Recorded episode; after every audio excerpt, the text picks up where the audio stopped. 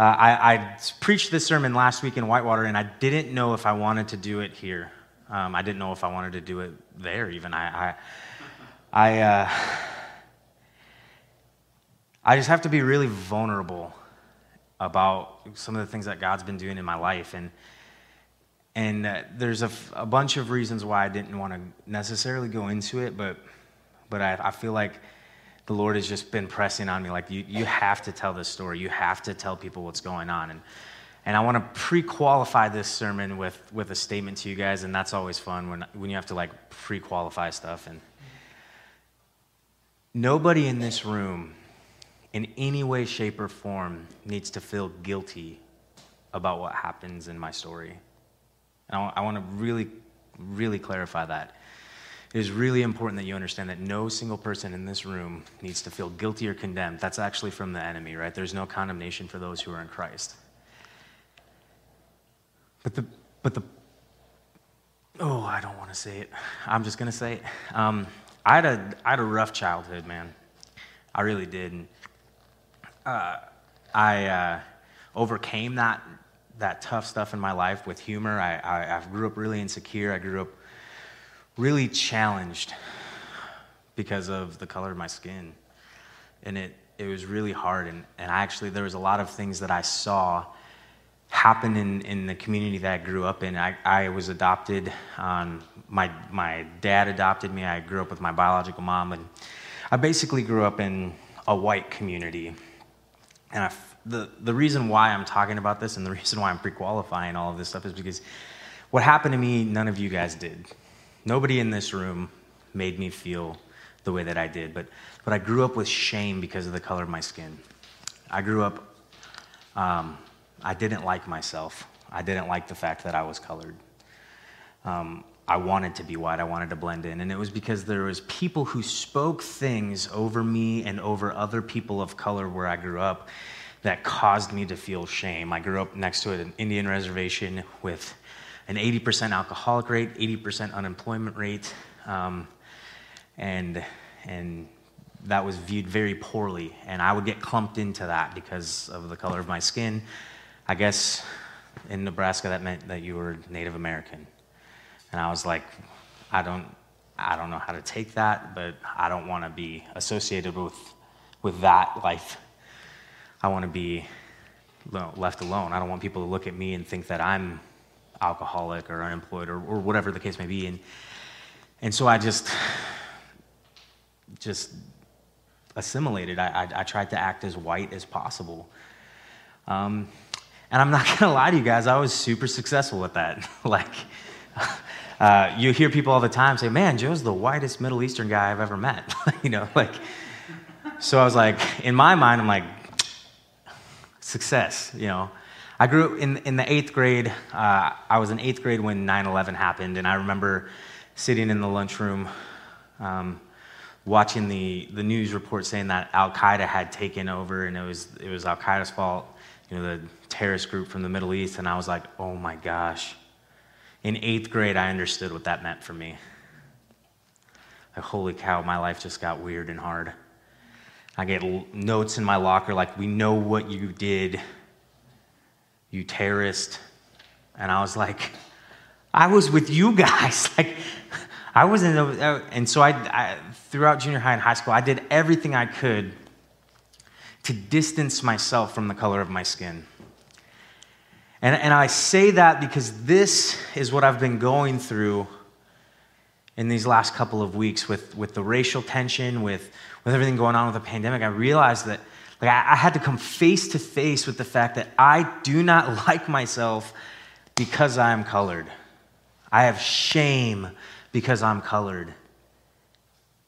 And so I asked God to start digging this. Why, why is that, God? Why do I feel this way? Like, like, I, I, remember the day that this revelation came out, and I actually had to admit it. I went home and I'm just sobbing because I always cry. Everybody knows I'm not even going to pretend, right? I came home and Nicole's like, What's going on? And I'm like, I hate myself.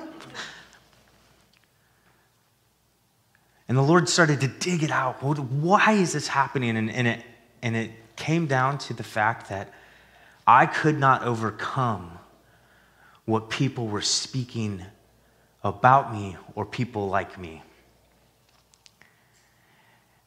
And, and I, I want you to hear me. This is not going to be a sermon about race.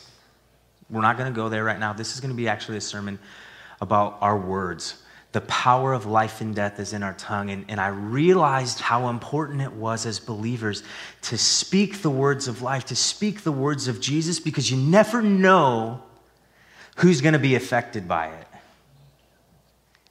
And so I pre qualified this sermon by saying, any person in here, you do not need to feel guilty for what I went through. If you feel bad or you feel guilty, like just let's just celebrate because God showed me who I really am in Him, right? Come on. Let's give it up, right? Like, I don't have to feel shame. None of you did this to me. Like, and, and, and before I move on, I'm actually going to say this, and it's not said a lot right now, but if we actually want to see true racial reconciliation, you individuals who are white in color need to understand that God made you and that your skin, your heritage, your culture is an expression of the love of God just as much as anybody else's. Amen? Amen. And, and this is what it needs. This is how we're going to have true racial reconciliation. Is this is how we're going to have true reconciliation between God and man when the, when the words that we say reflect the heart of God in every situation. That is interdependent of your political views, the way that you grew up, or, or where you where you just where you just go in your mind. It, it, it's interdependent of all those things. It has to do with God's kingdom. It has to do with the life that he has for us. And, and I want you to listen to this scripture in Proverbs chapter 18. It says, The tongue can bring life or death. Those who love to talk will reap the consequences.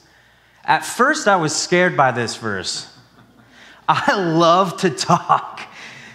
You know it, right? But this is actually only scary if what's coming out of your mouth is death right? If what's coming out of your mouth is life and you love to talk, then you're going to reap those consequences because your words are going to reflect the heart of the Father. Amen? Come on, your words are going to reflect the heart of the Father. And so, as scary as it is for me to talk about these things, this is actually not a heavy sermon.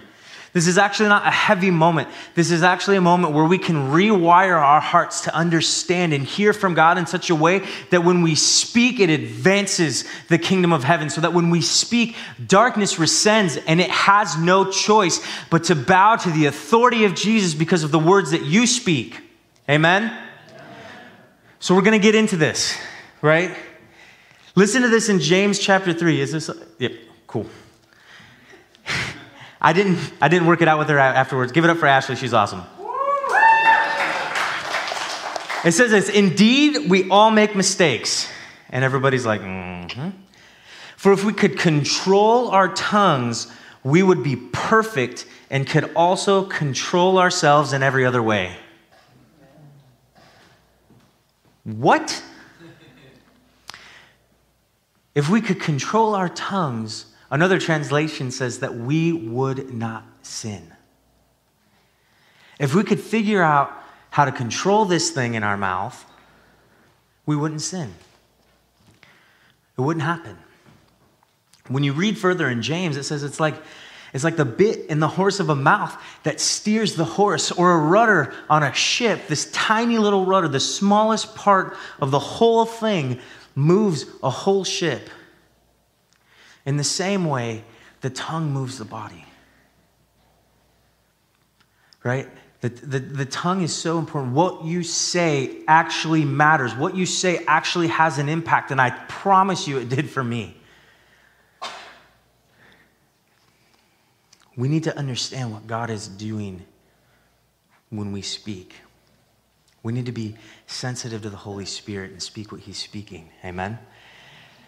Before we move on, I, I just want to talk about idle talk real quick. I think it's, it's really important, and I think that it happens too often in the church. And I'm not accusing you, I've been a part of it. I am part of the problem. Every time I preach, it hits me so hard that I'm like, oh my gosh, should I even, am I qualified to say this? And the Lord's like, well, I live inside of you, so yeah, you should say this. It says this in 2 Timothy. Let's talk about idle talk. 2:16. Avoid godless chatter. because those who indulge in it will become more and more ungodly. You see how closely that lines up with James 3 2? The more ungodly you speak, the more ungodly you become. You see this working?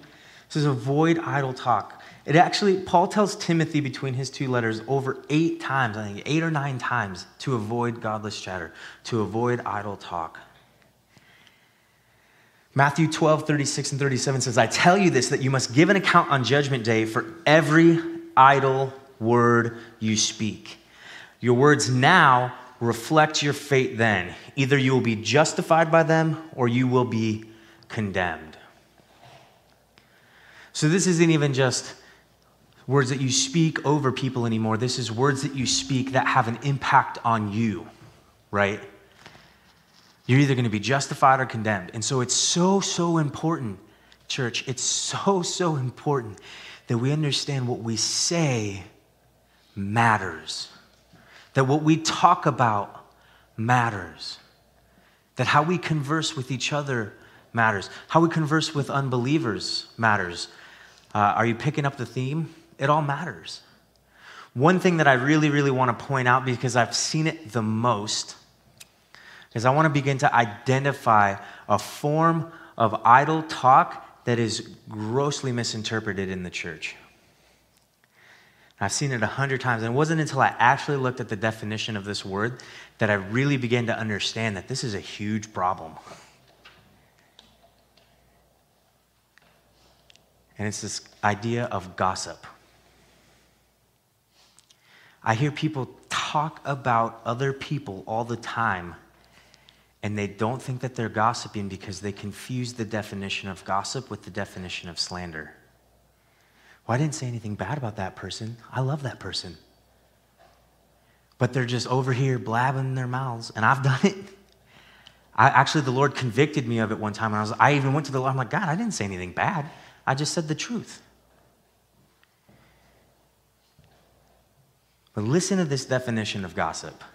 If, it, if you're paying attention, it, it might blow your mind like it did mine. Like I was like, uh, gossip, casual or unconstrained conversation or reports about other people.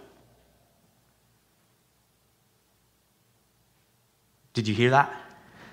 Casual or unrestrained conversation or reports about other people. It didn't say anything about talking bad about them. It didn't say anything about what the context of the conversation was. This uncon- unconstrained conversation, casual. Let me give you an example.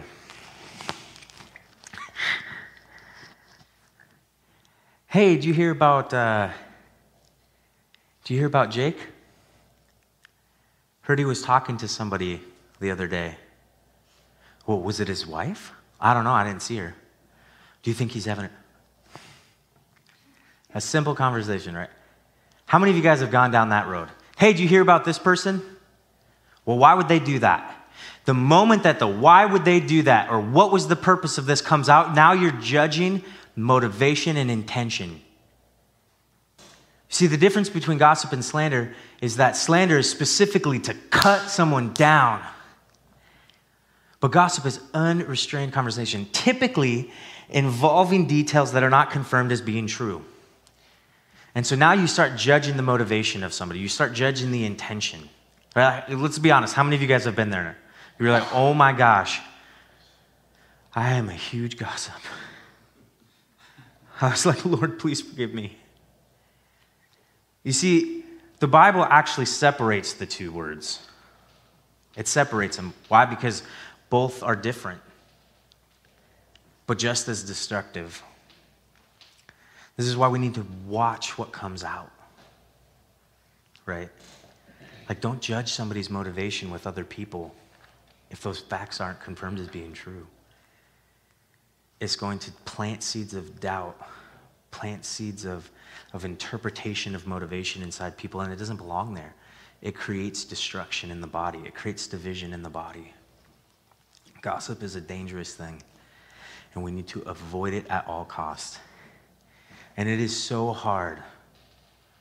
Uh, here's another example. Hey, do you hear about so and so?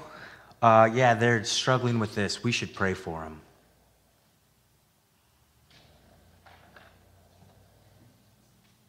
Come on. It got real quiet. Everyone's like, oh no. My wife and I talked about this, and we were trying to we were trying to figure out what's the difference between gossip and, and like celebrating and praising something that somebody has done. Right? Like, does that count as gossip? Well, no, because the, the, it's the result. The result of gossip is division and heartache. It's pulling people apart relationally. Right? When you're celebrating and lifting people, hey man, did you hear? Andy had a new kid. That does not count as gossip. That's a celebration. Andy and Sarah have a baby. That is not gossip. So I want to I want to distinguish that. Like praise and building and edifying people up is not gossip. What happens is when you judge the intentions and motivations of a person, when you're casually and unconstrained having a conversation about somebody with facts that aren't even confirmed as facts, you're probably in gossip. When you're trying to get out the information to somebody in the form of a, a prayer meeting, it might be gossip. Does that mean that you shouldn't pray for people? Absolutely not. Always pray for people. But don't try to share the information and call it prayer. Those things are gossip, and it happens all the time. And if I'm being honest with you guys, I was doing this all the time. I'm not slandering this person right? I'm not slandering this person, but they're different, equally as destructive.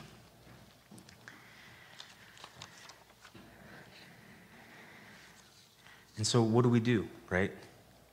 If you've actually gone into James chapter 3, um, it says this it says, All kinds of animals, birds, reptiles, this is in verse 7, sea creatures are being tamed and have been tamed by mankind, but no human can tame the tongue. It's a restless evil full of deadly poison. And you're like, what? But you just said that if you can control the tongue, you'd be sinless. Now you're telling me there's no chance? And it's like, half the story is, yeah, like there's no chance you can do this on your own. Right? Like there's, there's no possible chance you could just do this on your own. You just, how many of you have tried to will yourself into speaking better? Right? I see this all the time with youth students. I know I shouldn't swear and say bad words. I, I'll try harder. It's like, you know what we need to do as a church? Like, we need to try to not try so hard, amen? Like, we, we, you're not going to just will yourself into it. It's, it's ingrained in the fabric of your being, in the way that you grew up. And you expect to just will yourself to stop? First of all, that's not how God designed you. He did not design you to be independent. And I think that any sermon that we could ever preach at any point can come back to this. Jesus looked at them and said, Matthew 19, 26, with man this is impossible, but with God all things are possible. Yeah, I'm telling you, you're not going to be able to do this on your own. But we have the Holy Spirit who lives inside of us we have access to God. It says that we ha- He could do more than we can ask or imagine. It says that He wants to release His fullness on us. It says that we have the authority of Scripture, Jesus manifest in the very Word of God. We have every tool we need with God to do this. And so we have to ask ourselves what's in your heart? What's in my heart? How do, how do I fix my speech pattern? How do I become the type of believer, the type of person that when I speak, redemption and reconciliation happen?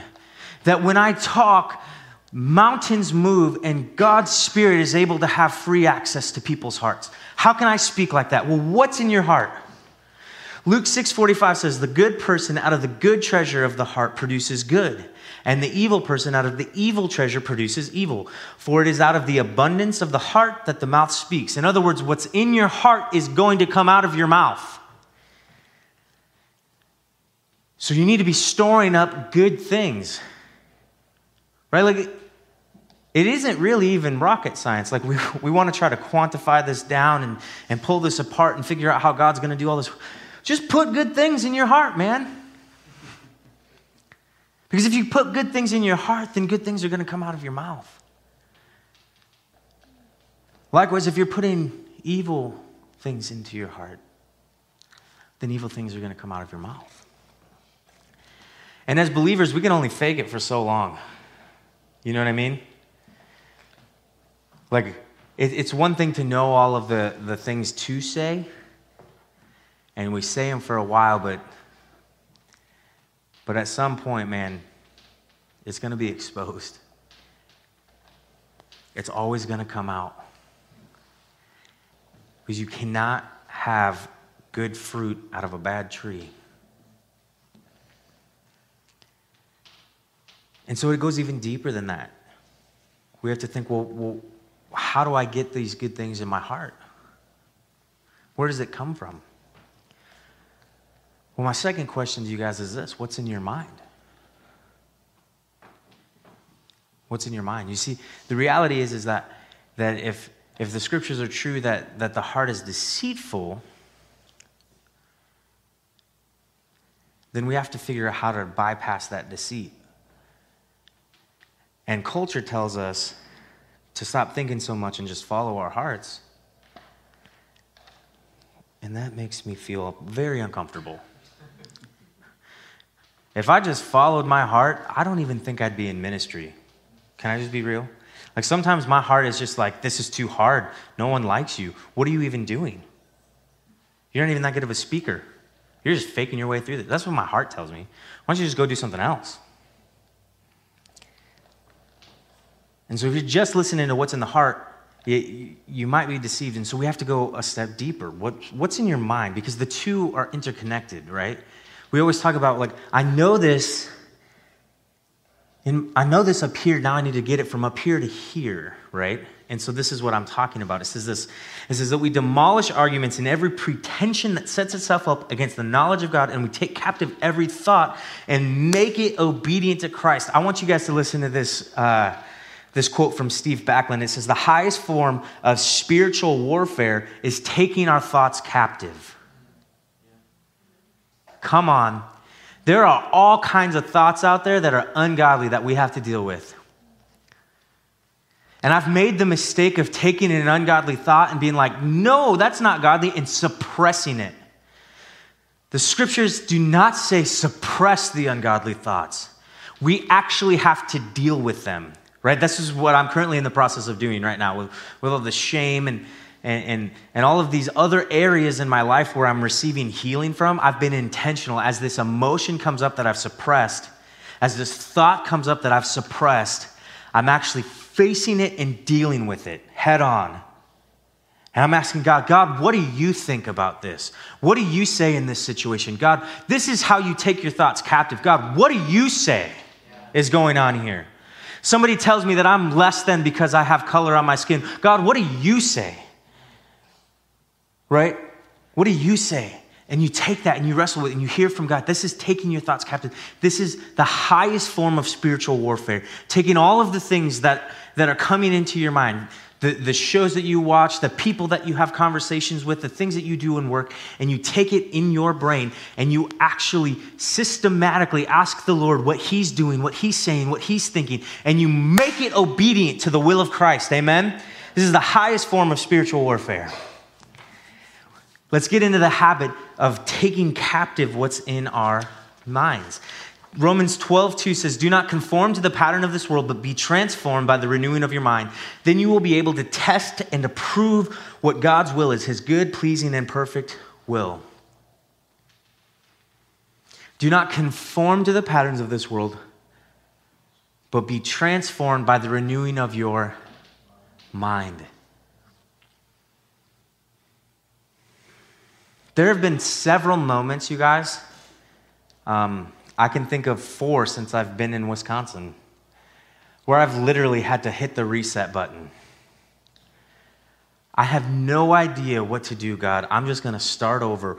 Would you just tell me where you're going? Would you just tell me what you're doing? God, could you give me some encouragement? Like, I'm a words of affirmation guy. It makes sense. I like to talk. Like, sometimes I just need the Lord to be like, You're doing good, man. Would you just tell me where you're going, Lord? I'm just gonna, I'm just gonna renew the way that I think. God, would you rewire me here? Would you show me what you're saying? This is how you can test and approve what God's will is.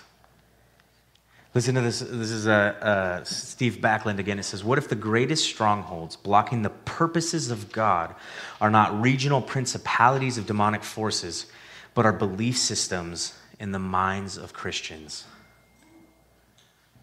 Right? I gotta. Where's Bill? Can we just get him on the phone? Amen. The last question I want to ask you guys, and it probably seems obvious, but I'm going to ask it because it's really important, especially to the way that I've structured this message. What is in your spirit? You see, because if, if what's in our mind can connect to what's in our heart, then, then, then where are we getting the information that's going to our minds? How do we actually take that transformation of our mind? Where does that come from?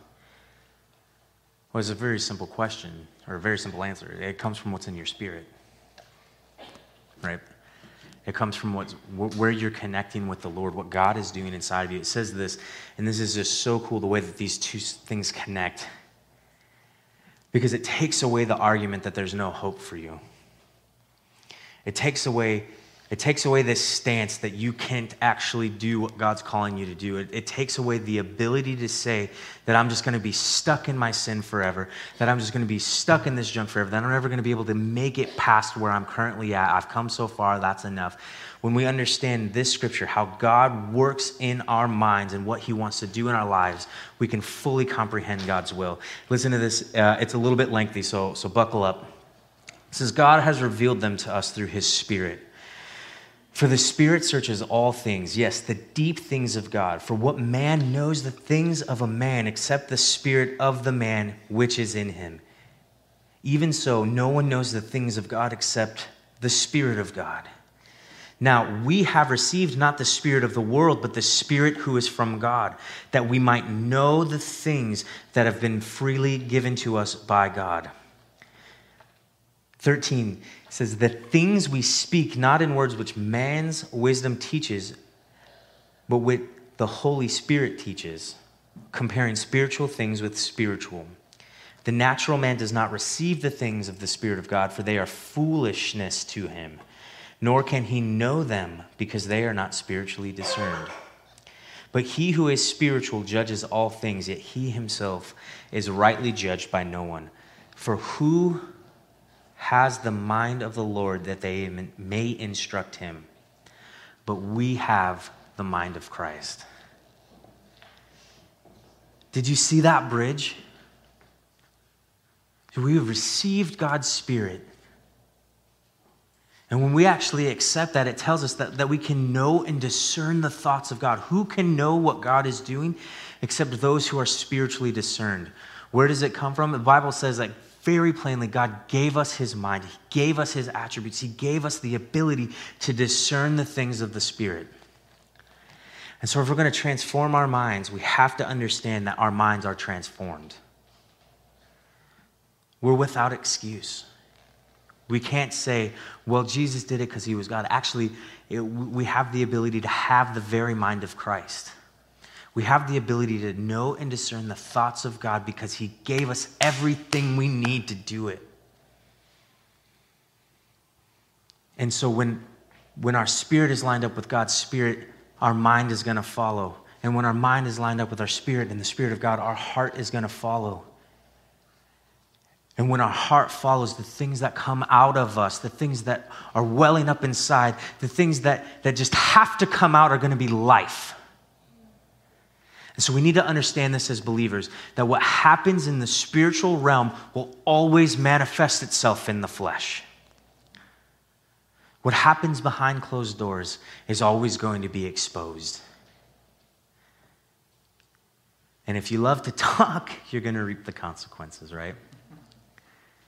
Is that going to be life or is that going to be death? If you could control your tongue, you would be able to control the whole thing as well if we understand how the Spirit of God works in our lives, we would not sin. And I know this is radical for some of us. We have kind of sat ourselves into these concrete ideas that we're not going to be fully perfect until we reach heaven that it's delusional to think that God can move in such a way where sin becomes a non issue. And I just want to challenge that way of thinking here, church. If the only reason that Jesus came so that we would stop sinning, I think that we've missed it. Right? There's so much more to life than sin and not sin. Sin was just the issue getting in the way. Jesus removed that on the cross. Amen. We have access to the heart of God. We have the ability to discern and know what God is doing, to understand His will, to carry it out in our lives, to have the grace of God inside us that can do more than we can ask or imagine. This isn't just about sin anymore.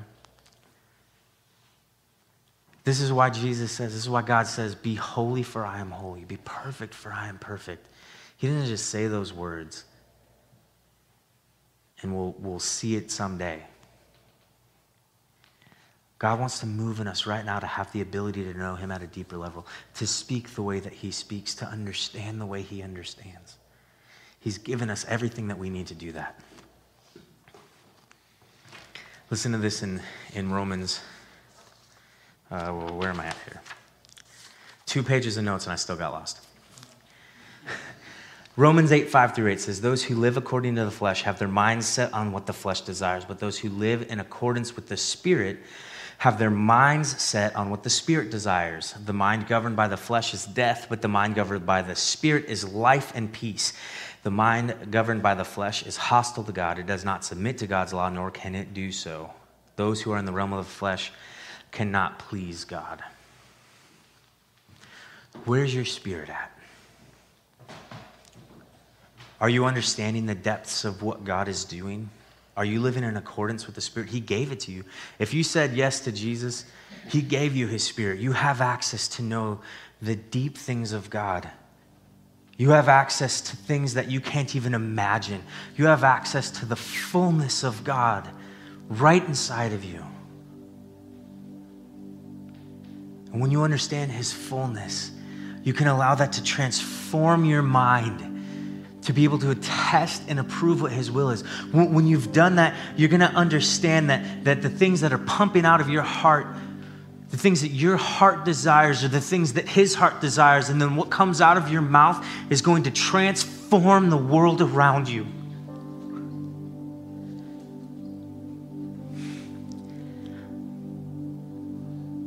Every single person in here has the ability to transform the world around them.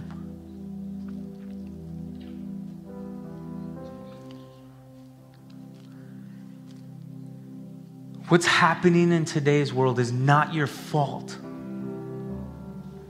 You need to hear that. You did nothing wrong.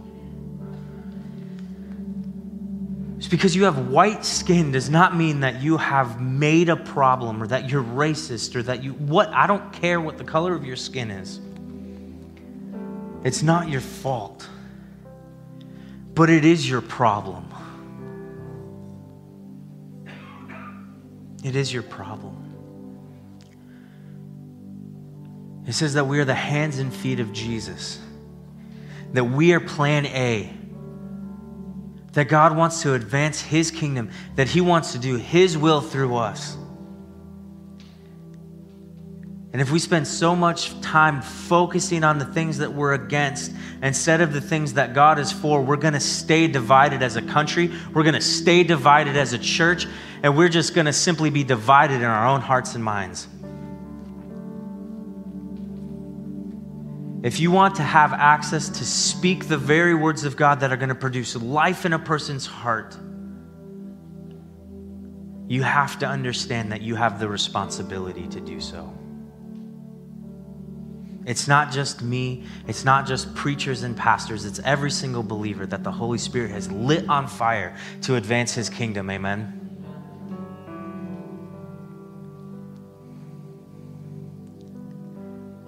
And so we need to ask ourselves what part are we going to play in this?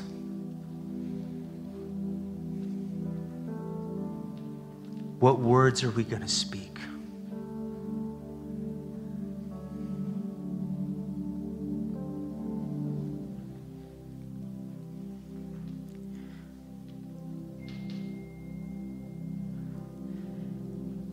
It's been so hard for me to share this story. Because it's challenging my own belief systems. Can I be honest with you guys? When I came head to head with this problem,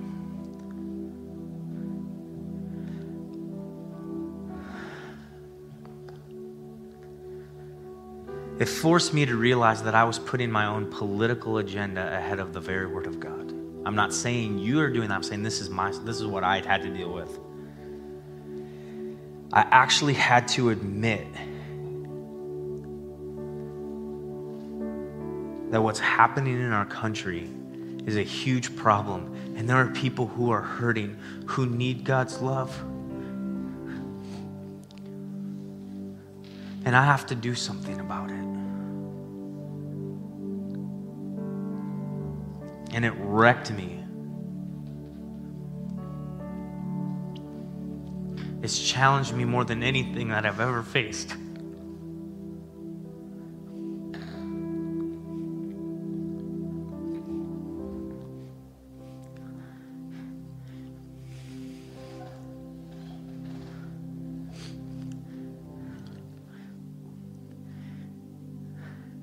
There are times where I still struggle with the truth.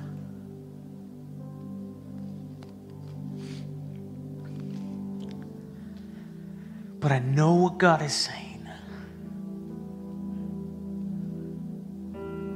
I know what God is doing in my heart, and I, and I pray that there's no guilt here, but there's a sense of responsibility taken that we are the hands and feet of Jesus.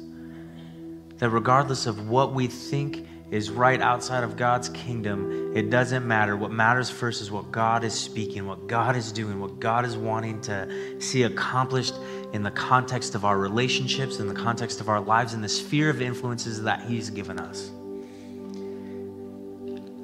I always tell people if you have breath in your lungs and He has you on mission, well, guess what? If you have a tongue in your mouth, He has you on mission. He wants you to speak the words of life that are going to advance the kingdom of heaven and defeat the kingdom of darkness, and you have the power to do so.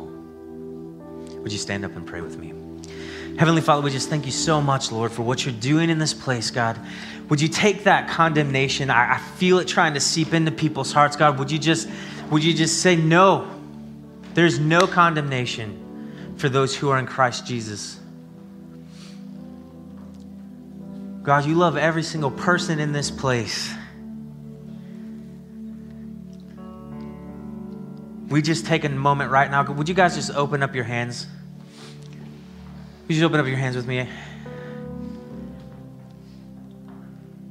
I just feel like God is just wanting you to receive His love right now in this moment. Would you just receive the love that God is just pouring out on you? Father, we just receive it. We thank you so much for your love, God, that we, there is no condemnation, that we don't have to feel guilt or shame.